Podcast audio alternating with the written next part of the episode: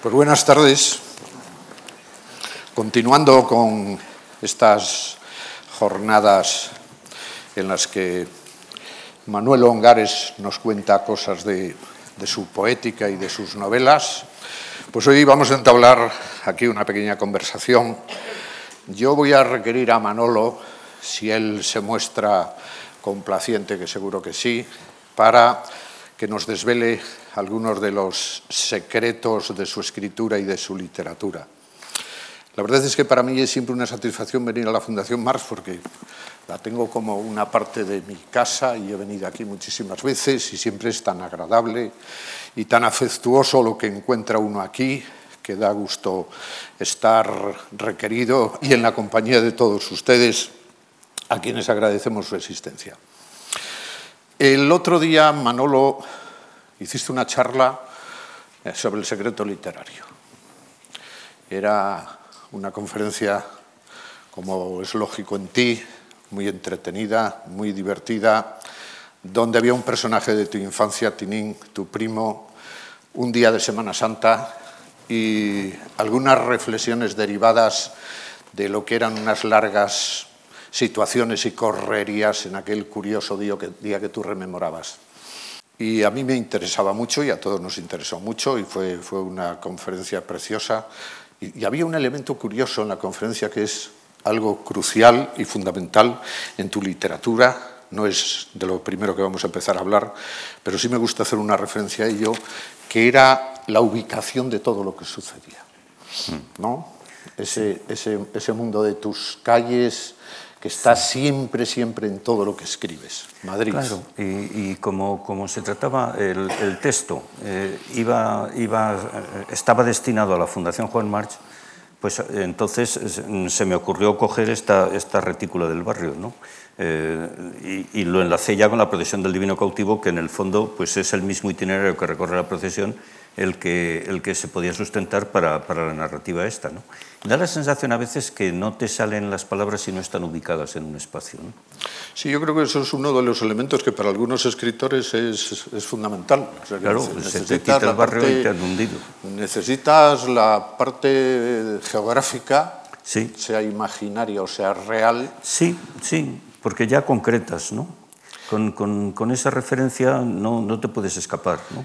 Y yo creo que muchas veces de eso proviene de lo geográfico, de, de, de, la situación por donde se mueven los personajes, de lo que vas describiendo es de lo que se nutre la atmósfera, ¿no?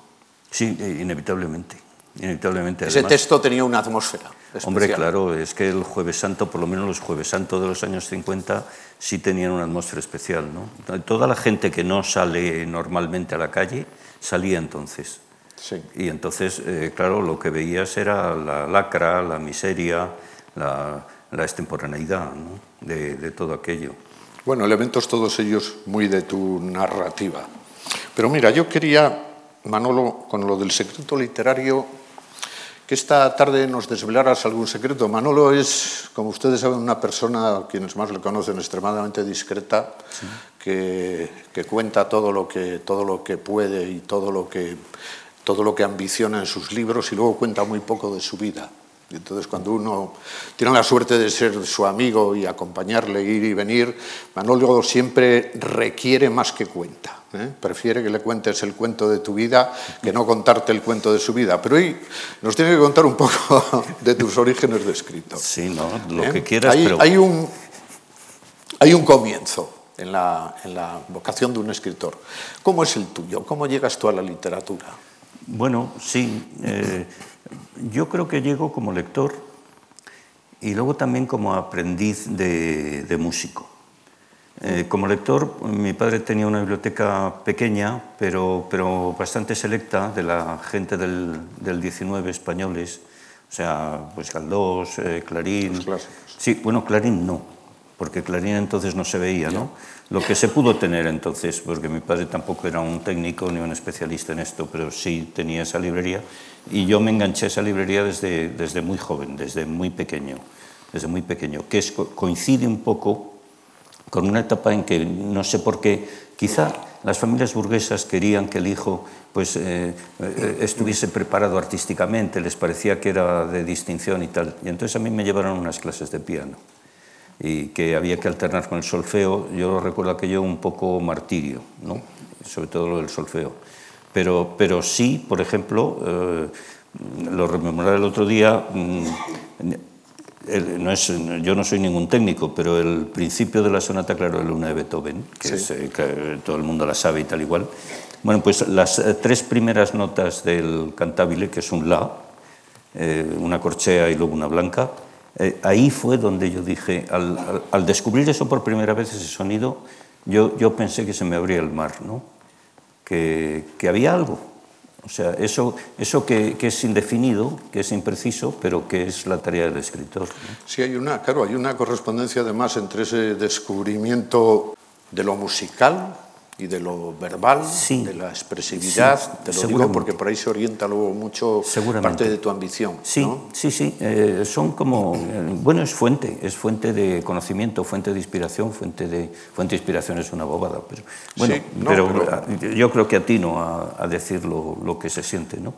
Yo creo que va por ahí la cosa. Sin duda, tal vez porque, en fin, te lo digo porque la música es muy importante en tu literatura. ¿Eh? Un tipo de música, además, especialmente, Sí. yo sé que tú eres muy aficionado Sí. y muy gustador y muy experto y es... No, no, soy analfabeto. Soy Bueno, analfabeto. analfabeto... Eh, eh, bueno, ¿te acuerdas? Fíjate, ya tenemos determinada edad. ¿Tú te acuerdas que en Gonzalo Fernández de la Mora empezó a hablar de los escritores sentidores Sí. Y que los denostaba? Parece mentira que nos acordemos de Gonzalo Fernández de la Mora y de los escritores sentidores. Dios mío, ¿por Sí, dónde?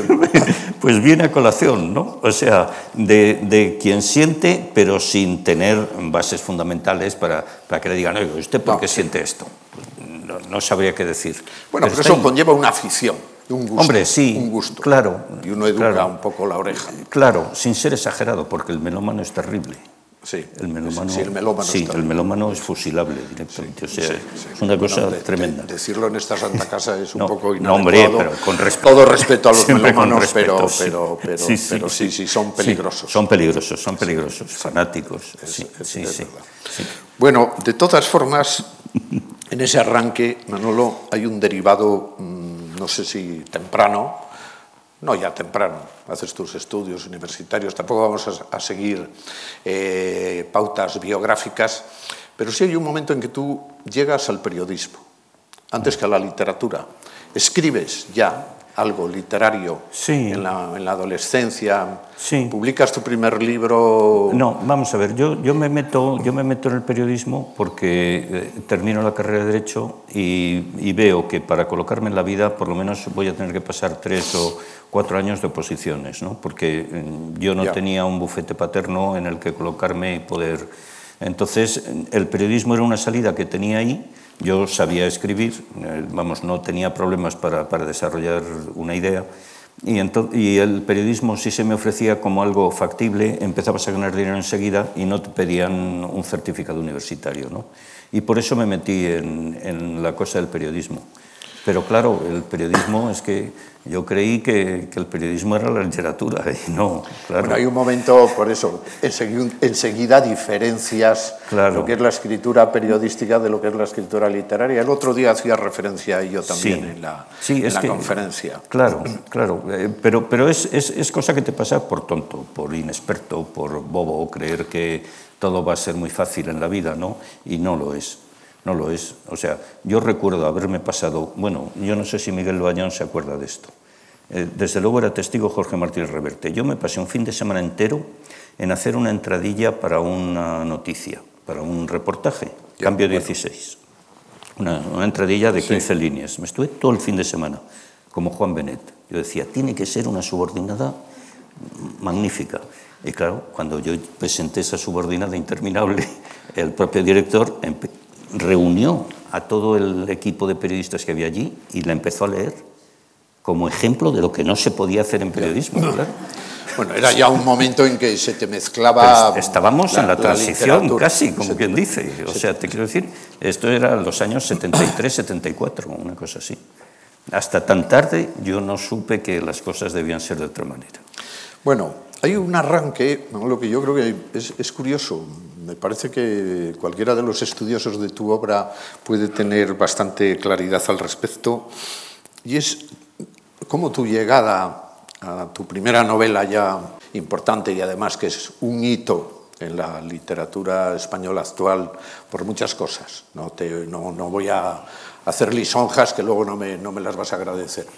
es, un hito, es un hito, tú lo sabes, por muchas cosas. Esa es una novela que nace, y, y me gusta que nos lo cuentes, de, de, de aceptar bueno, un encargo o una obligación de hacer un ensayo. Tú vas a escribir un ensayo y a investigar para un ensayo sobre la literatura erótica del 19, comienzos del 20, la novela Galante. Bueno, y ahí, a partir de ese momento, tú empiezas a trabajar en eso y acabas en otra cosa. Claro, porque una vez que, primero que yo no había leído nada de eso. Entonces, bueno, me tuve que, no creí que, que vamos, yo creí que la, podía tener algunos ejemplares en bibliotecas de amigos, tampoco, nadie tenía esos ejemplares. Entonces fui a la Biblioteca Nacional y allí me encontré todo. Y me pasé eh, pues mes y medio leyendo a un ritmo de tres novelas diarias, más o menos. Claro, yo tenía la cabeza hecha un bombo, ¿no? Pero eso ya te entronca... tú que no eras una persona licenciosa. no, eso te entronca también con el espíritu cervantino. O sea, de pronto te metes en un mundo y vete a saber cómo acabas. Yo no acabé por ahí. Yo me encerré en casa y empecé a escribir aquello. Y entonces fue al, empezar a escribir aquello cuando me vino la idea del invento, la idea de colocar las frases de estos señores para justificar lo que iba a suceder. Hombre, querías hacer, claro, naturalmente, la gran novela del amor. Y entonces, Ese era el asunto. Hombre, el asunto era los usos amorosos. Pero ¿sabes lo que fue sobre todo? Para mí, eh, encontrar un estilo. Hmm. O sea, que a, que a fuerza de, de, estar trabajando con materiales ajenos, de pronto encuentras que esa prosa es tuya. Y, y eso yo creo que es importante, ¿no? O sea, lo, lo primero es el estilo, ¿no? Claro, ¿No te parece? Sin duda, no. Me interesaba esa, esa idea de, de, de, de, cómo a través de la escritura del, de, algo que iba a ser ensayístico, encuentras un material, ¿eh? sí. que eso define luego mucho una parte crucial de tu obra y estamos hablando de, de, de tu primer ciclo, la, la, vida de la letra. Sí. A través de eso, hay una, eso es una experiencia y además es un experimento del que tú, yo no sé si eras consciente. En el momento en que sale la novela del corsé, es un libro que desconcierta mucho, crea muchas admiraciones y mucho desconcierto. Es decir, y es, es, es, de las primeras novelas experimentales en una dimensión eh, peculiar. Pero bueno, donde tú haces sí. un conocimiento literario personal sí. de, de, material literario de lo que puede ser un subgénero como era la novela sí. amorosa. Hombre, y luego lo que pasa también, Luis, yo no, yo no sé si esto te ha pasado, que al contrastar lo que has hecho con, con la realidad, mm, te, te, te, desconciertas mucho, porque, eh, no sé, yo, yo quizá esperaba que eso se leyera como, pues, como pan bendito. Y claro, eh, la gente empezaba y no podía. Y, sí. Y, y, se oían respiraciones. Me llamaba la mujer, hombre, está mi marido leyendo esto. Y yo oía una respiración así de la subordinada. Sí que estaba, sí, claro, sí. Y, y, y, todo eso era descubrimiento, pero porque eres bobo, o sea, porque te crees que, que, que, que no tienes, o sea, eh, hay un problema, que es eh, que la realidad es, es enemiga de tus elucubraciones. Sí. Eh, bueno. enemiga o bueno o poco poco Está partidaria un, po, un, poco hostil eh, la, no. la, realidad la realidad la realidad es otra cosa ¿eh? la realidad es y, otra y ciñéndonos claro. solo al terreno literario sí, no ya sí. la cuestión de que si editas o dejas de editar no o sea el contraste de, de tu de tu creación con el mundo Sí. que no tiene nada que ver. No, pero es, es verdad, y yo creo que eso se, se, intuye, vamos, se ve en la novela, en la novela del Corsé tiene páginas y páginas verdaderamente fascinantes de escritura, donde, donde se nota que alguien encuentra un estilo personal sí. y se complace en él. Sí, o sea, sí, es verdad. Ahí a veces hasta demasiada complacencia. Es, es, es decir, bueno, recreo, sí, sí. Estoy, estoy indagando en algo y estoy encontrando no ya Claro, ahí ya no es el destino del ensayista que ilumina ese mundo para hablar de los usos Es amorosos, de la sexualidad, de todos los problemas que estaban detrás de esas novelas licenciosas, Sí. sino el encuentro de tu Es- propio estilo, es pero eso, eso da peculiaridad Sí, a tu, a tu acceso a sí, eso. Sí, pero, pero es el principio. Sí. O sea, una vez adquirido ese estilo, ya eres feliz, porque ya puedes aplicar ese estilo a cualquier cosa. Y, y antes no, antes tenías problemas con, con la localización de los hechos. Con to- todas las novelas que empiezas fracasan porque no tienes un estilo en el que apoyarlas. El estilo es el que cree, ¿no te parece? Claro, tú y yo lo hemos dicho eso repetidas veces, toda literatura es ante todo una escritura. Yo creo es que que sí. es una escritura y, y la que sí. escritura es, pues, pues Y es la escritura la que crea el mundo, el Sí, mundo novelesco. ¿no? O sea, es que solo se puede decir de esa manera, con ese estilo, ¿no? Vamos, y ejemplos tuyos los tenemos Sí, a- no, no, porque al final, al final lo que queda es eso. Lo que queda es una escritura Claro. a través de la cual pues están todos los elementos que conllevan ese camino a lo imaginario, donde está esa otra realidad trascendida o esa Claro, otra realidad claro, que claro. no se sabe dónde está y que acaba estando solo en la novela. Y claro, si está solo en la novela está fundamentalmente en las palabras. En las palabras. Tú lo decías, Sí. además ahí, ahí sí que Sí. diferenciabas bien enseguida de, Sí. de lo que era la escritura periodística Exacto, la palabra informativa de la palabra de literaria. la palabra Yo literaria, creo, ¿no? De la palabra Sí, creativa. la palabra La- creativa. la palabra sí, exacto, exacto, exacto. Sí. De todas formas, Manolo, yo creo que te gusta tanto la experiencia y la experimentación y el haber usado eh, un subgénero, en este caso, que desconocías y que te, te- te- te gusta mucho para, bueno, para hablar sobre todo, porque al final eh, yo creo que, que esta novela es, es una novela también sobre la represión sexual, sobre muchas cosas, o sea, Claro. y es una gran novela de amor y de amores y de, de aventuras amorosas desvariadas y de los delirios del amor, en, Mm. Sí. algún, en algún sentido, ¿no? Porque todo Bueno, eso era, era muy eh, delirante. Y, y, claro, pues es inevitable que haya algo personal. ¿no? En, en esa Sin novela duda. que estás haciendo sobre textos de otros, pues estás volcando tu experiencia de, de ciudadano miserable de los años 60 eh, y que todavía era mejor nuestra, fue mejor nuestra experiencia que la de la gente que nos precedía. ¿no? Eh, Sí, lo que, lo que entonces, estás, lo que estás ¿cómo poniendo de no? relieve es tu propia imaginación también. la- Bueno, el y tu propia experiencia, Claro. inevitablemente. Claro, cuando, cuando hablas, eh, hombre, yo, es que, es que por otra parte, en una etapa de represión como la española, tú cogías un texto licencioso y tenía todas las claves eh, que tú habías buscado en la represión, ¿no? Sí. Hasta el punto de que dices, bueno, si es que un texto licencioso solo puede brotar de la represión, si no es inconcebible. Sí, si no es inconcebible. Eh, Ese delirio, ¿no? Ese delirio solitario, ¿no? que, Sí. que para la literatura es riquísimo, claro. Sí, no, no, no, es Claro, una claro. fuente de una riqueza Claro. enorme porque además es un contraste entre tu propia experiencia, tu, tu- tu pensamiento y, en fin, y tu, tu propia Sí, sí. condición, ¿no? Sí, sí, tu sí, propia sí, sí. condición físico, Sí, sí. moral o como queramos Sí, sí, sí, llamarle. sí, sí, sí. Oye, pero y después, por esta vía que yo creo que marca toda tu producción de una manera fluctuante. Sigues con una novela que es Soldaditos de Pavía. No vamos a hacer un repaso de todas las novelas, pero creo que esta primera parte, a mí me parece que este es un libro fundamental. La vida de la letra es un libro fundamental de Manolo, de quien hemos leído tanto posteriormente para entender lo que has hecho luego. Haces con Soldaditos de Pavía una experiencia Sí, un poco paralela Sí. con la zarzuela. Sí. ¿no? Ahí está también Sí. tu, tu apego Sí. musical. Sí, eh, en, en origen el, eh, lo, que se, lo que se propone uno con Soldaditos de Pavía es hacer una novela novela. Novela, sí. Porque se había reprochado que la novela del Corsé no era novela, efectivamente tiene problemas para ser novela. Entonces, vamos a hacer una novela. Y en vez de coger frases de los autores licenciosos, como se hace en la novela del Corsé, voy a tratar episodios que aparecen en la zarzuela. La zarzuela tiene un...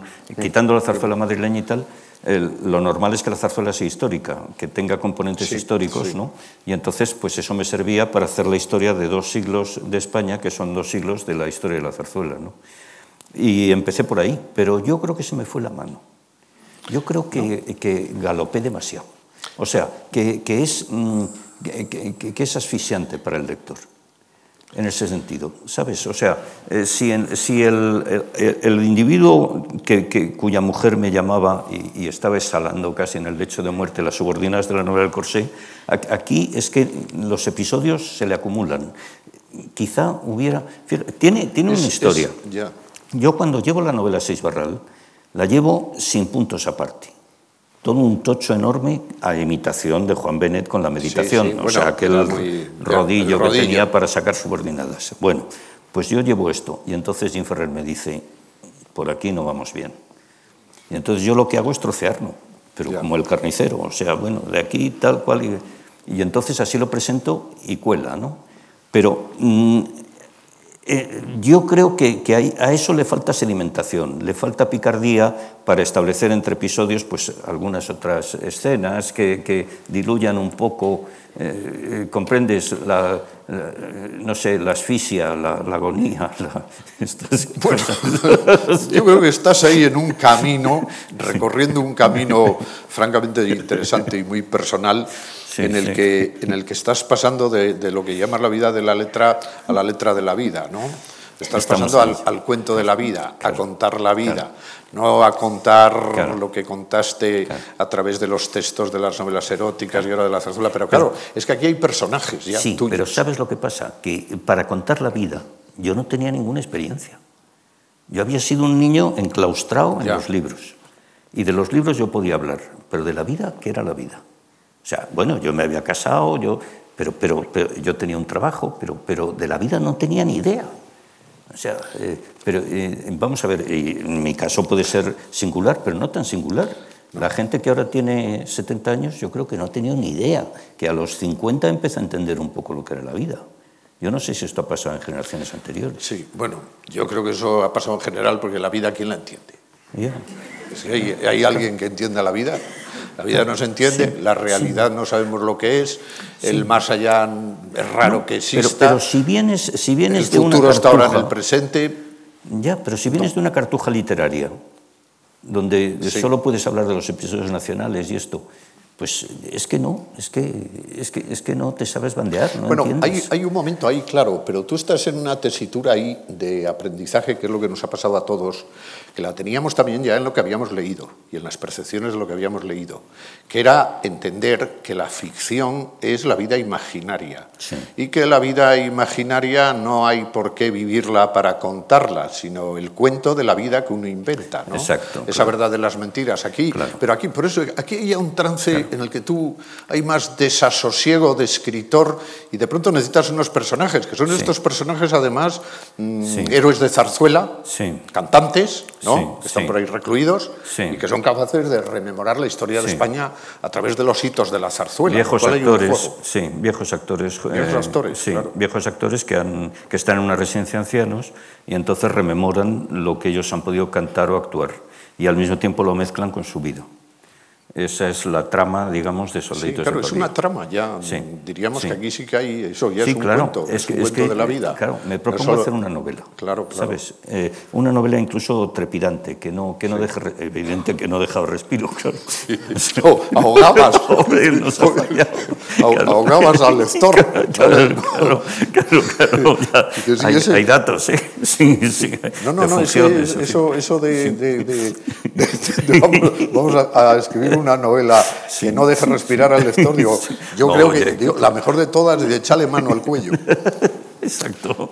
Oye, y después hay, y con esto acabamos con, con, la vida de la letra y tampoco vamos a seguir mucho con, con, lo demás, pero yo por sentar esta, esta primera idea, viene Operación Primavera, bueno, esto es una novela en la cual haces un uso, lo mismo que de los libretos de las zarzuelas y de los textos diríamos, de, de, las novelas licencio, de las, sí, de, las novelas licenciosas, mm, haces un uso de la, de la, de la ópera. Pero claro, con un personaje. Ya. Sí, ya hay, ya, hay, personajes. Porque esto es más ya una historia sobre la neurosis del más naturalista, sí. Más, más naturalista. Sí, yo creo que sí. Pero también, también la ópera, ¿no? también la Bueno, hombre, hay, hay juego experimental en el sentido de que metes la ópera que están escribiendo con la vida de ellos, ¿no? Y, y alternas eso, y eso va desarrollando la trama de la novela, ¿no? Pero, hombre, hay también, claro, mm, como en esta aventura que estás iniciando, que te estás metiendo a hacer novelas basadas en la vida, no olvidar Ya. el estilo que descubriste. ¿no? Y mm, aquí es difícil, porque aquí es una novela dialogada prácticamente, ¿no? Pero por eso hay algunos respiros, concretamente dos en toda la novela, donde eh, se hace un párrafo interminable que yo he disfrutado. La. Eso es lo que más yo no sí. quiero terminar los párrafos, es una debilidad.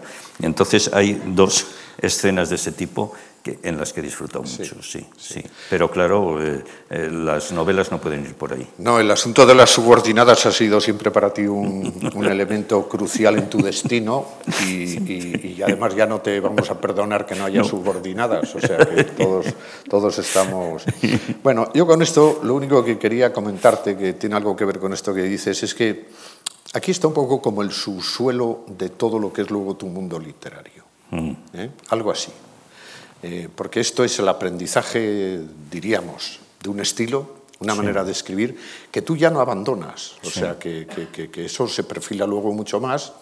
Hay a lo mejor, yo pienso que elementos, si quieres, de depuración. Hay, hay, hay todavía una concentración expresiva llevada más al límite en algunas ocasiones. Luego en otras un desarrollo más, más tendido, como puede ser romanticismo, tal vez, en fin, tu gran novela en el sentido más ambicioso y amplio de, la- de la palabra, ¿no? Esa novela a la que llega uno en un determinado momento y además con, como con una sensibilidad especial de lo que está viviendo, Yo creo que sí. de lo que, de lo que conoce, de lo que sabe, de lo que Sí. inventa, en ese equilibrio total, Sí. pero que yo pienso que está ese subsuelo de, de, de lo que fueron tus hallazgos a lo largo de todo este primer ciclo de, de la vida de la letra. Sí, es posible, es posible. Bueno, entre medias Hay una novela así. hay una sí. novela que sirve, yo creo que de quicio Sí. mm, para pasar del experimento a la realidad de la vida. No puedo Es- vivir sin ti. No puedo sí. vivir sin ti. Yo, yo creo que ahí está el esbozo de lo que puede ser una novela, ¿no? Eh, sin abandonar mm, todas las refitolerías, digamos, eh, anteriores, previas a esa novela. Esa novela se ha quedado un poco perdida, Manolo. No, no, no, no. Está un poco. Porque desconcertó mucho esa novela. ¿Tú crees que.? Porque yo la recuerdo como una novela que me encantó cuando la leí. Además salía la perra eh, Sí, colchonera. La perra, hombre. la perra es el gran personaje, la Eso colchonera. es, eso sí, es un, sí. fue un personaje, de una perra en la novela que era colchonera, la de la Leti, en fin, eso creaba, crea en la novela algunos problemas. Miguel Bayón, yo sé que te llamó al orden por esas cosas. No, es madridista. ¿eh? Los madridistas Sí. eso no lo soportamos. Bueno, ¿qué Esa novela desconcertó mucho, ¿o qué? porque era como un juguete también tiene- tragicómico. Eh, Salió mal, salió mal porque salió en una colección de Planeta que, que prácticamente al salir ya estaban pensando en otra colección. ¿no? Entonces es una novela que nace sin destino, luego ha tenido reediciones, pero tampoco han tenido éxito. Y bueno, éxito, te quiero decir, dentro No, de los sí, no, niveles no, valoración, absolutamente digo, yo modestos. no ¿no? te digo, sí, claro. Y, y entonces se quedó ahí, se quedó ahí y no ha, no ha prosperado. No, quizá le ha faltado lector, le, le ha faltado, no sé. Clientes, sí, ¿no? Lectores. Sí, lectores. Es que o clientes. Es una, es una no sé novela que es muy interesante que Sí, tiene... sí, que no, que no hay, que no, que no hay por dónde rascar. Mira, yo creo que esa novela, que recuerdo el personaje, esa chica desquiciada, ¿no? ese desorden en una cabeza, es lo que me haría ahora mm, preguntarte algo por tus personajes, Claro. que, que tienen para mí siempre, si no todos, la mayoría, pues ese punto, ¿no? Un punto de, un punto de primero como, como de extravagancia mental, como de, como de, como de capacidad de, de- de- llegar al disparate o a la locura mental y con frecuencia al delirio. Yo creo que en alguna ocasión hemos hablado tú y yo, y yo te, yo te comentaba un poco, mm, o te decía, que en tus novelas muchos personajes tienen, parece que viven en unas extrañas ensoñaciones que, que- en las cuales están un poco las trampas ilusorias de lo que, de lo que ellos son. Aquello, Sí. aquello que decíamos de Don Benito de, Sí. de los sueños plebeyos, ¿no? Sí. la desheredada, La desheredada. aquella pobre desgraciada que le- se le llenaba la cabeza de pájaros Exacto. Y en fin, tantos pájaros en la cabeza la llevaban al desorden y a la, y a la desgracia. Está mucho en los ingenuos, pero me gustaría que nos dijeras algo de los personajes. Sí, sí es, que es, es, que es un personaje muy madrileño, me parece a mí también, ¿no? Sí. O sea, muy de trastienda, muy de... Eh, barrio. Más femenino que masculino. Sí. Eh, bueno, Galdós sí tiene, por ejemplo, a don José Ido del Sagrario, ¿no? Es, eh, pero, pero en, mi caso, bueno, en mi caso, después de hablar de Galdós, pero eh, son más femeninos que masculinos, me parece a mí. De hecho, son la protagonista de No puedo vivir sin ti y un tono general en romanticismo, ¿no? Sí, de gente que está inadaptada a lo que va a suceder y que tiene miedo y se esconde en su casa y, o, de pronto decide tirar todo y enamorarse del bando contrario. ¿no? Eh, y entonces la, burguesa del barrio Salamanca se va a ver qué le dice el burgués socialista. ¿no? Sí, mm, Eso, o sea, eh, traspasar los límites, la cárcel en la que has estado viviendo y asomarte al exterior y, no entiendes nada y te precipitas. Y eres un loco, un visionario. Claro, porque luego tus sueños no se adaptan a la realidad. ¿no? Y entonces la, protagonista de romanticismo se va a perseguir a su amante, que todavía no lo es, ni lo será, al pueblo de las cercanías y entonces encuentra al amante y a su marido, se desconcierta y se baja de la, del sitio donde estaba. Que a mí esa bajada sí me interesaba subrayarla eh, en el texto, ¿no? o sea, caerse, se te ha caído el equipo, que se dice, ¿no?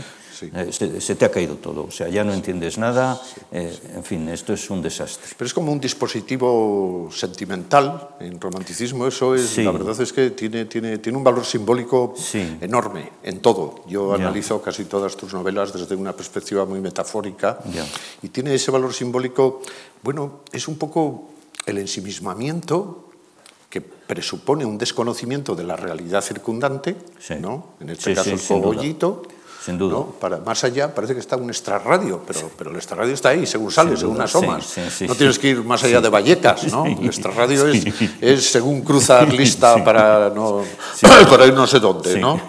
Y entonces es ese, ese conducto de ensimismamiento que va mm, de eso a la exaltación, al, al, estrambote romántico, en este caso. Eh, una audacia que no está fundada en nada. Y, en el aprendizaje de la vida de uno, yo eso sí lo he percibido. Sí.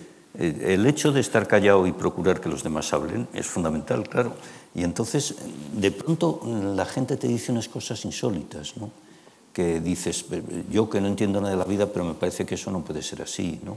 Y la gente sí, no le importa y, y le parece incluso mm, gratificante le parece que uno se ennoblece al, hacer esa locura, ¿no? Esa locura que ni siquiera llega a locura, o sea, que es, que es una memez. O sea, usted es un estúpido. bueno, no pero, tiene ni idea. Pero, es, un conducto un poco de delirio. También estamos, como, como, tus personajes tienen también... Pero es Cervantes. Claro, tienen la, la, grandeza de los personajes que siempre remitimos a lo mismo, ¿no? Siempre vamos a Don Quijote, al pobre Don Alonso Quijano, Yo creo que sí. con su quimera que le lleva un poco a la, a la a la locura. Y a través de la locura a la inocencia, y a través de la inocencia a la muerte. Todo ese, todo ese conducto de voy y vengo, que está en, muchos de, tus personajes en los cuales hay como, eh, como, como, un elemento también de frustración fuerte eh, y de sentido de la justicia y de la injusticia este ámbito de humillados y ofendidos que está en toda tu obra, ¿no? y que tiene un fuerte componente también hasta en la propia estructura geográfica del Madrid que describes, que de eso hablaremos un poco. Sí, es posible, sí, sí, sí, sí sin duda, sin duda. Porque está también, por ejemplo, en Los Ingenuos, o sea, el mundo que hay del cogollito al extrarradio, o el mundo que hay, no sé, de, la calle Infantas, de los aledaños de la Gran Vía, al esplendor Sí, de, otra cosa. Y, el, personaje está enraizado al barrio, de tal manera que cuando decide salir de él, o para ir a hacer caridad, o para, no sé, para lo que le pasa a, la chica de los ingenuos, que de pronto quiere ir a la Puerta del Sol, ¿no? Pues mm, eso es una verdadera aventura. Es una aventura. Y, fíjate que estamos hablando de dos estaciones de metro, ¿no? Pero es que es así, o sea, para, para, el personaje tan, tan enraizado en su locura, en su concepción del mundo, y ese mundo es una mesilla y, y una cama y no hay más, el, el hecho de traspasar eso, eh, pues claro, es, es, como el emigrante, ¿no?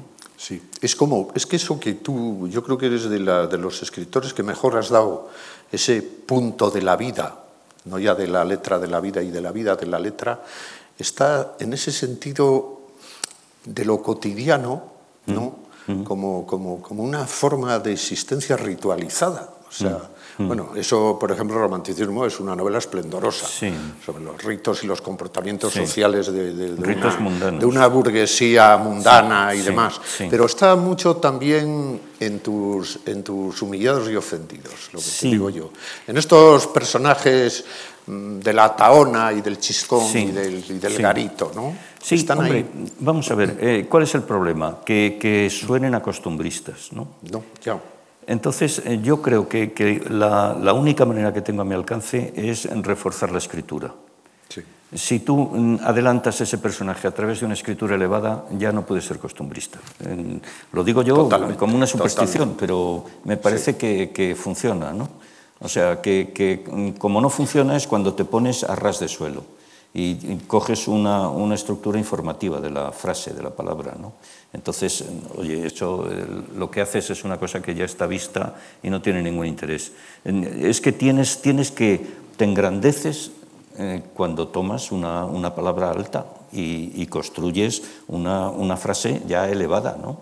literaria no elevada, sí, no, literaria. No, literaria, literaria. Lo que pasa eso... es que lo, lo, literario está tan, tan a la baja sí. que, claro, sí, ahora hay, eso... que, hay que decirlo como una extravagancia. Pues no, mire usted, esto no, es la literatura. Es así, es El así, que no quiera que no venga. Sí, además no, no, es un, no es una idea, porque a veces eso se contrasta mucho con decir la pobreza del realismo español, sí, fue, la no sé que no tiene nada que ver. Nada, o sea, literario hasta el límite era tu querido Baroja. Y de Don Benito señor. no hablemos, ¿para qué vamos señor. a hablar? Pero señor, que, que eso es así. Lo que pasa es que es verdad porque a través de ese tipo de construcción expresiva, de escritura, con todas las licencias que te concedes, con las cosas que a ti personalmente te gustan, que es un poco todas las referencias musicales y de estas sí. otras historias, ya no solo aquí, porque por ejemplo luego en, en nuestra epopeya está también ese mundo de la gente que viene al rompeolas, yeah. pero que viene como, como, como, con el cancionero en el alma, o sea, que viene sí, sí, con el sentido exaltado. Y claro, no hay nada más lejano al costumbrismo que nuestra epopeya. o sea, es una novela que tiene un punto épico, lírico, no sé, estratosférico, no sé cómo, no sé cómo decírtelo. Pero que bueno, que a través de eso tú lo que construyes son grandes elementos simbólicos. Sí, sí, claro, claro. Hombre, puedes quedarte en el camino también, pero eh, la intención es la que impregna la escritura, ¿no? Me parece a mí. Yo creo que sí. Sí. Eh, no sé. Eh, luego, pues hombre, también lo que pasa es que no es una literatura agradable, ¿no?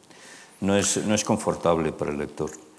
Pero bueno, yo, yo tengo la esperanza de que esto que decía Baroja, de que dentro de 25 años me conocerá mejor y tal, vete a saber.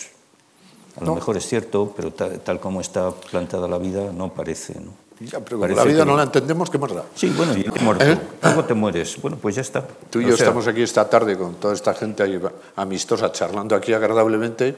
Sí. Pues yo creo que la vida no da más de sí. No, no me tomen a mí por un pesimista. ¿eh? No, no. La vida da mucho de no, sí. No, pero es, eh, es lo que es lo que hay. Es lo que hay. Sí, lo que hay. Sí, Manolo, Manolo, siempre dice mucho esto de, de, es lo que hay para que vamos a complicarlo más de lo debido. No, sí. pero mira, hay, hay, otro elemento que yo creo que es una vía de enganche eh, con la lectura de tus novelas, que es el humor.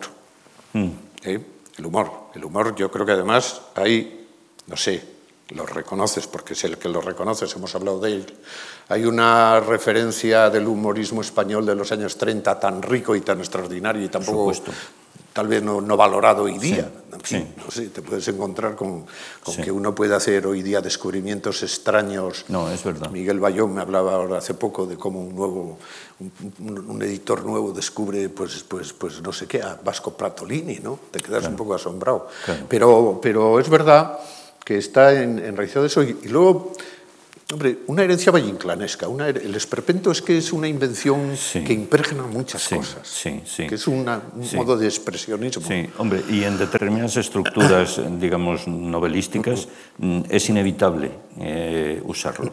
Pero usarlo ya como un recurso mm, clásico, el esperpento, ¿no? Eh, porque no hay otra manera de expresar tan, tan directa, tan viva, eh, lo que quieres decir. No hay otra manera. El esperpento es que es, eh, es estupendo, eh, usado en determinados momentos, Sí, tal, sí. eh, a dosis. Vamos, esto no es la purga de Benito, mm, a dosis, para que no te, no te- no sé cómo vamos. No, no, vamos bien, vamos, Vamos bien, bien. Vamos, vamos bien. Sí. Bueno, otro, otro elemento más del que hemos, hemos dicho algo, pero que, que marca tus novelas es el escenario.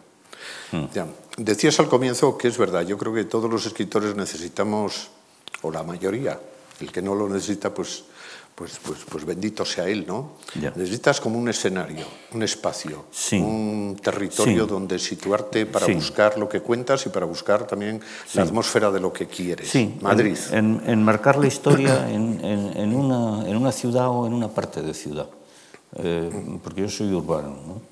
Entonces, mm, una parte de ciudad que, bueno, eh, es que es muy útil, eh, podía ser inventada, pero, pero si la tienes a mano, pues úsala. Entonces, eh, yo es lo que digo siempre, yo, yo, yo es que no hace falta que, que salte Madrid, si es que con abrir la puerta de la calle estoy en Madrid, entonces ¿para qué voy a buscar otro sitio? Pues ya tengo ahí el espacio donde desarrollar las cosas. Eh, mm, el, el espacio sale al principio, pero, pero normalmente, por lo menos en mi caso, tienes que echar mucho estilo ya. para que luego te salga el espacio, ¿no? Porque lo que no puedes convertirte es en un taxista, ¿no? Que tiene ahí y sabe de calles, no. O sea, eh, ese espacio hay que cuidarlo, hay que adornarlo, hay que, hay que, hay que meterlo en la literatura. Bueno, es, la- es Es- claro, es es, un espacio que te crea una sugerencia. O sea, tú eres un escritor madrileño, como lo es nuestro maestro Zúñiga, ¿eh? eres un escritor, digo, madrileño, de materia madrileña, Sí, de, sí. de Madrid. Sí, sí. Pero claro, no es solo que sales y lo ves, sino que tú tienes dentro de ti una sensibilidad peculiar para ver lo que hay por allí. Seguramente, Es que es un sí. poco una mirada. Sí. En tus novelas hay una mirada especial. El otro día, en la propia conferencia, pues era una mirada especial de tantas Sí. cosas alrededor de donde estamos ahora, ahora mismo. Sí. Y, y eso, claro, No es objetiva.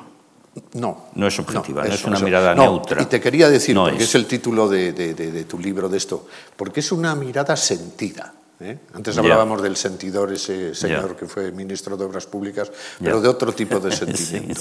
¿Eh? La ciudad sentida. Sí, que sí, es sí, Tu gran colección de, relatos preciosos sobre esta ciudad. sí, es posible, sí, sí. Sí, aunque en principio yo, yo soy eh, contrario al sentimiento. Eh, Ya. eh, uno quiere Bueno, al deslizar- sentido, más que al sentimiento. ¿eh? Sí, la sentimentalidad, senso, ¿no? el senso senso, senso, el sí, senso. senso, sí. Sí, o sea, eh, cuidado, ¿no? Cuidado, no te, no te, no te desboques, eh, que la cosa vaya eh, recta y educada y contenida, ¿no? Eh, porque tienes también la convicción, no sé si es correcto, que cuanto más te contengas, mm, más el lector lo va a agradecer, más se va a sentir, mm, así como con, un, mm, con, con- con- un- una cosa de refilón de- puedes descubrir un mundo y no hace falta que estés explicando ahí cómo es el mundo, pues lo mismo en esto otro, ¿no? O sea, una pincelada, vale, y déjalo ahí a ver qué pasa, ¿no? Sí, lo que pasa es que, claro, hay un Madrid barogiano, hay un Madrid vallinclanesco, hay un Madrid de Zúñiga, hay un Madrid de Longares. Es que eh, tu Madrid es, es el Madrid real, que andamos por ahí, pero con el plus de más de la mirada de alguien que lo ha contado de una manera que solo tú lo has contado. Bueno. Y en esto hay un límite. Pero Luis, eh, todo eso no es posible sin esos antecedentes que has mencionado. Sí, sí, Claro. Bien, bien. O sea, y esos antecedentes eh, no es que sean respetuosamente maestros y tal, es que están incorporados a lo que tú haces. O sea, tú lees Rosa de Madrid, por ejemplo, de ese señor que no Sí. quiere aparecer nunca en los periódicos y tal. Y, y- y eso es, es una obra de arte absoluta. Absoluta, sí. Y ya, ya la tienes dentro de ti. Ya la- desde el momento que la lees, la tienes dentro de ti y va contigo a todas partes. Porque es, eh, es que, claro, eh, está ahí tu corazón. ¿no? Sí, claro.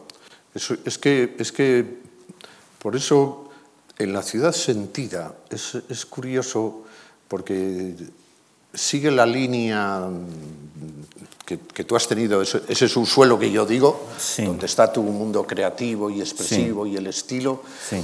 La ciudad sentida creo recordar parte de unos textos que hiciste para la para prensa. Entonces, claro, eran probablemente unas colaboraciones periodísticas eh, tan literarias que cualquier director de periódico hubiera dicho, oye, esto está un poco pasado de Rebaja, para sí. lo que... para- No, No, yo- yo- era así, porque te apreciaban mucho y era ahí tengo que admirable aquello. a, a José María Izquierdo. Bueno, que que yo era muy admirable, pero- Que era redactor jefe, claro. Pero era, el tema era Madrid. Sí. El tema, el tema Sí, sí, que, sí, que, sí, que es. sí, sí, y, sí. y eran muy experimentales, o sea, con, con una mirada muy especial, muy peculiar. Bueno, entonces te das cuenta de que sabes cosas que creías que no poseías Claro. y sí salen, ¿no? Sí salen. Pero yo creo que más que por un esfuerzo deliberado de ti mismo, es la propia escritura la que te lo arrastra, ¿sabes? Yo creo, ¿eh? Que tú empiezas en un tono de escritura y entonces ya te van saliendo las cosas. Hay que alcanzar ese tono, pero una vez que lo tienes, ya te va saliendo el paisaje. Eh, por lo menos es mi experiencia, ¿no? Sí, yo Ahora, estoy- hasta encontrar ese tono las pasas moradas, claro. Estoy, estoy totalmente de acuerdo contigo. pero y pero en una este vez caso, encontrado, ya... claro, la y en este caso la, la- la ciudad sentida, hombre, hay, hay algo en tu interior, hay una sensibilidad, una peculiar mm, percepción, Sí. una memoria tuya, una memoria que está nutrida por la propia memoria histórica de la ciudad, el mundo de los subgéneros claro. que tanto te interesa. Claro. Todo esto hasta en una novela épica como nuestra, nuestra epopeya, nunca Sí. mejor dicho, Sí. es una novela de Madrid sin Madrid, de, de los que vienen. Yo eh, quise huir de Madrid. O sea, por eso la situé al principio en Castilla-León, digamos, en Valladolid, Sí, sí, cual, porque quería huir de Madrid. Eh, pero Madrid te acaba saliendo. Sí, pero todo es el rompeolas. O sea, Sí, al final, claro, al claro, final claro.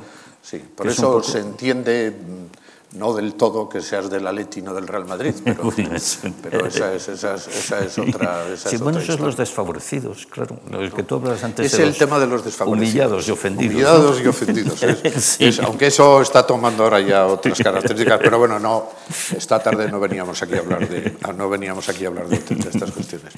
Bueno, luego también, Manolo, has hecho novela. Eh, tienes muchos cuentos, unas hermosas colecciones de cuentos, y luego un, un libro intermedio que está considerado como un libro de cuentos, pero yo siempre te he dicho que me parece un libro de novelas cortas, que es Las Cuatro Esquinas. ¿no? Sí. Todos te has movido en esos géneros. Además, sé que últimamente también Los Ingenuos es una novela más corta, tiene otra Sí. dimensión, Sí. pero también es, es, es, es, es una medida donde, donde te encuentras a gusto. También. Sí, sí. Eh, concretamente en las cuatro esquinas eh, yo quería hacer relatos. Vamos a ver, no, no tengo ninguna pretensión de exponer una teoría, pero entre el cuento y la novela corta hay un espacio. Hay un espacio, sí. Y ese espacio es el que yo quería utilizar. Yo lo llamo relato, se puede llamar de cualquier otra manera. ¿no? Mm, Pero luego también, fíjate que con esos, esos cuatro relatos de las cuatro esquinas, mm, me descubrió Santos Sanz Villanueva que eso podía ser una novela. ¿no? El total, claro. Y ese es el arranque de los ingenuos. Sí. O sea, mm, de pronto, bueno, ya has dominado el relato o crees haberlo dominado, ¿no? Eh, Ya tienes hechas las cuatro esquinas y de pronto dices, pero coño, pero si esto es una historia lineal, ¿no? Lineal, en cuatro De- tiempos. De los Sí. últimos años de la vida Sí, española. sí. Pues lo mismo puedes hacer los ingenuos, claro, disimulas, entonces pones los ingenuos en, en- o acentúas más una época que otra y tal y cual, pero en el fondo se parte de esa misma idea, ¿no? De desarrollar un relato. Bueno, eso tiene un- una explicación básica que tú sabes, y eso sí que no es un secreto literario. Eso es que tú tienes un mundo, un mundo de creador muy específico, muy poderoso y con una identidad muy peculiar. Entonces, al final, los géneros o los procedimientos, estoy totalmente de acuerdo contigo y lo hemos hablado muchas veces, dan lo mismo. O sea, tú arrancas a escribir y estás Estás en, en, la ficción de un mundo imaginario tuyo donde tú te mueves con total libertad. Lo que pasa es que en un momento concreto dices, bueno, tengo que cumplir algunas reglas, esto van a ser cuatro relatos, esto una novela. Sí. Ah, Yo lo que te digo es que en tu obra, en tu obra sí, hay una dimensión absoluta de totalidad. Seguramente. Puedo empezar perfectamente leyendo Los Ingenuos, que es lo último, Sí. y, y volver a la novela del Corseo, a Soldaditos de Sí, Pavía. sí. Hombre, ha pasado mucho tiempo, muchos años, muchos procedimientos, muchas cosas. No, no encontraría, eh, ¿cómo te diría yo?, derivaciones estilísticas especialmente eh, extrañas o de decir, oye, este al comienzo cómo era y ahora cómo es, al margen de las subordinadas. Pero bueno, las subordinadas además, a Manolo le han llevado las subordinadas, y esto no deja de ser un juego literario de medio pelo, le han llevado las subordinadas a escribir mucho sobre los subordinados.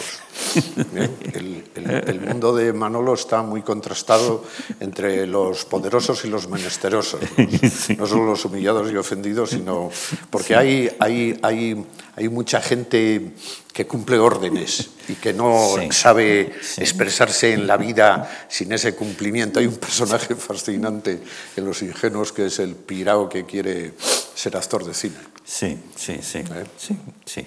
Y además lo Sí. en- encaminaba al estrellato por un capitán de caballería. No sé si por ahí, en fin, ese tipo de... Sí, es verdad, es verdad. Bueno, vamos acabando. Manolo Bien. nos han dado una hora y entonces Ah, sí. la última parte la va a cubrir Manolo leyéndonos un texto Sí. de la novela que está escribiendo hasta, Sí, hasta ahora. mm, bueno. Dinos, preséntanos un poco. Sí. Esta novela cierra la. No.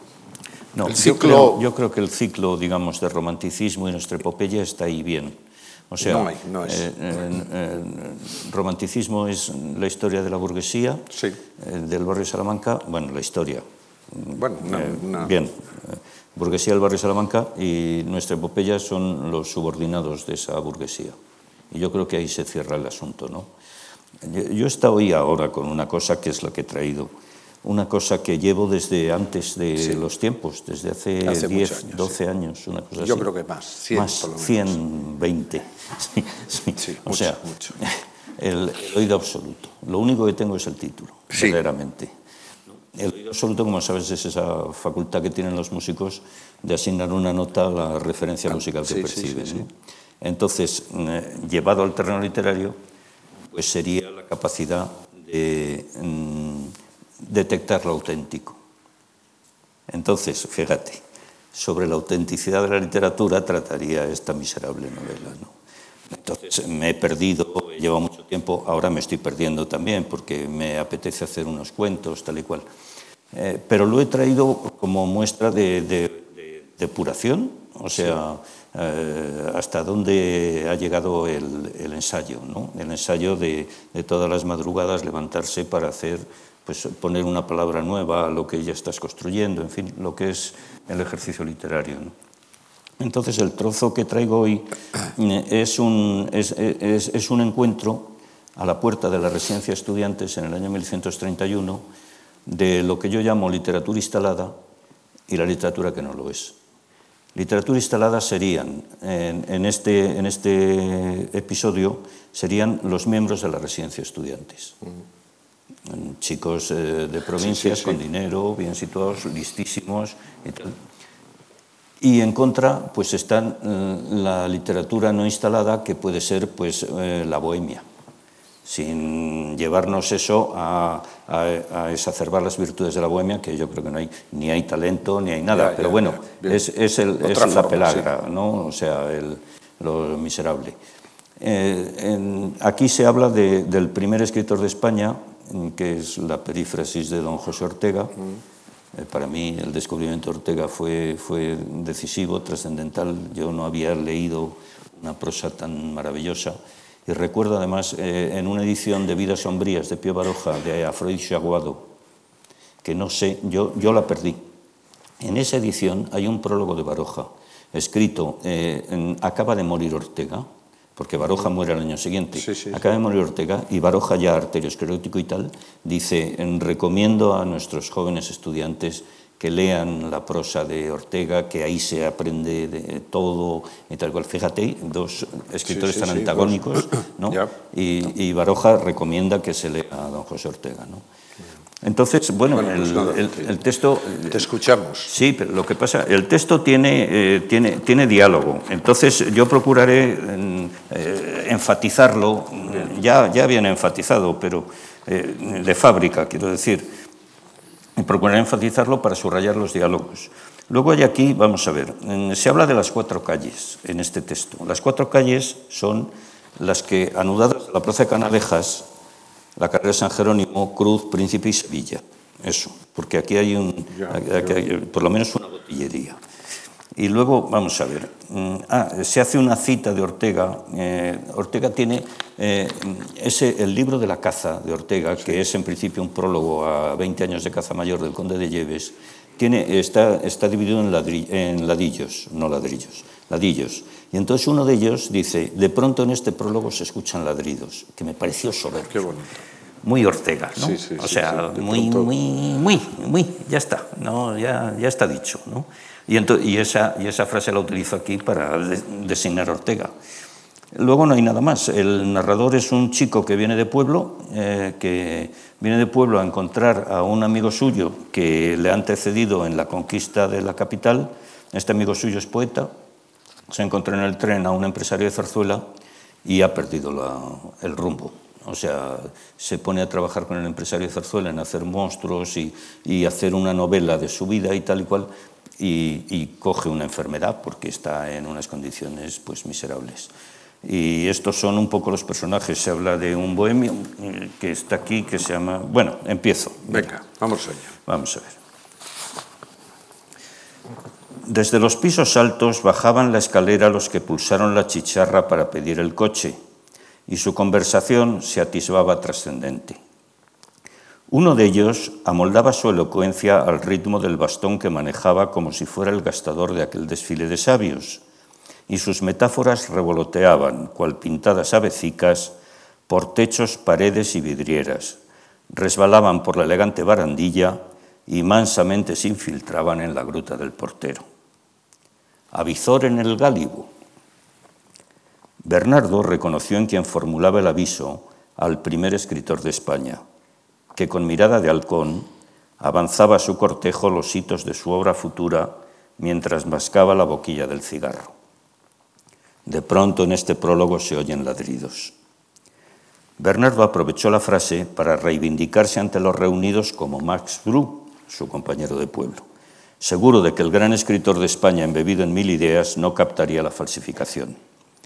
Pero desde la verja de entrada le silenció un barbudo que, investido del sayal de los peregrinos, o tal parecían sus harapos, vociferó simultáneamente, Mambrú, y tan malhumorado como el bautista por predicar en desierto, gritó a los que posaban para la posteridad junto al automóvil, Pelagatos, oíd. Ante la osadía del entrometido, el primer escritor de España apremió a los suyos recójase quien pueda. Y mientras se retiraba por donde había venido, desveló a sus leales la identidad del intruso. Es Nidal, el zumbado. Bastó mencionarlo, y aquellos doctores en filosofía y letras por universidades germánicas sepultaron bajo siete llaves su condición humanista, asaltaron el coche a empujones y codazos, y una vez atrincherados en él, Atrancaron puertas y ventanillas mientras urgían al chofer a alejarse rápidamente de allí, por Dios, la Virgen y todos los santos del cielo. Acude, corre, vuela, instó el lírico. Traspasa la alta sierra, ocupa el llano. Ríos, montañas, barrancos, invocó el geógrafo. Sed nuestro valladar. No tendrás traducciones ni prólogos, amenazó el tesorero, ni tampoco becas. Sordo a estas advertencias, Nidal se desesperaba. Pelagatos, la espicha Mambrú. ¿El que fue a la guerra? preguntó el ocurrente, y desde dentro del coche cargaron contra el bohemio. Muérdete la lengua, churriguera, podenco, apócrifo. Trepidó el motor y entre gran polvareda los intelectuales partieron entonando coplas del adusto arcón de Castilla. Eres buena moza sí, cuando por la calle vas, eres buena moza sí, pero no te casarás porque le recordaba el nombre del poeta de su pueblo, Bernardo inquirió a Nidal. ¿Hablas de Masbrú? ¿Se muere Masbrú? Mas antes de que Nidal aclarase el equívoco, el conserje Antón zanjó aquel diálogo de sordos. A silbar a la vía, y se aprestó a cerrar la puerta de la residencia con la oposición del bohemio, que aferrado a los barrotes de la verja como un simio de zoológico, recitaba su cantinela. Antón, matón, masón, maricón. Agonizaba la tarde, ardía el cielo y mientras en una botillería de las cuatro calles los pasajeros del automóvil mojaban pan de Viena en unos huevos fritos con puntillas, devoraban el suflé de la casa y remataban el banquete con el café de La Habana, el aromático veguero, y el aguardiente bravío que en la tertulia de sobremesa desataría sus lenguas con la chula suficiencia con que aborda los debates en el foro cortesano, la crema de la intelectualidad, a kilómetros de allí, junto a la residencia erigida en los altos del hipódromo por los beneméritos antepasados de estos tragaldabas, que al trote lánguido de caballerías matalonas predicaron concordia y razón a borbones, obispos, regimientos y caciques por los pelados desmontes de la España invertebrada, dos desahuciados de la ilustración madrileña, Comunidad y Bernardo, emparejaban sus trayectorias. Muy bien.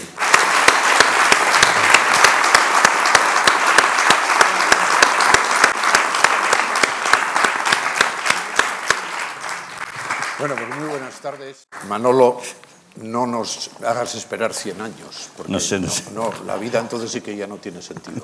Como ven ustedes, mm, hay pocos escritores tan fieles a sí mismo como Longares y solo hay que oír este texto para saber que Longares mantiene viva su fidelidad. Muchas gracias.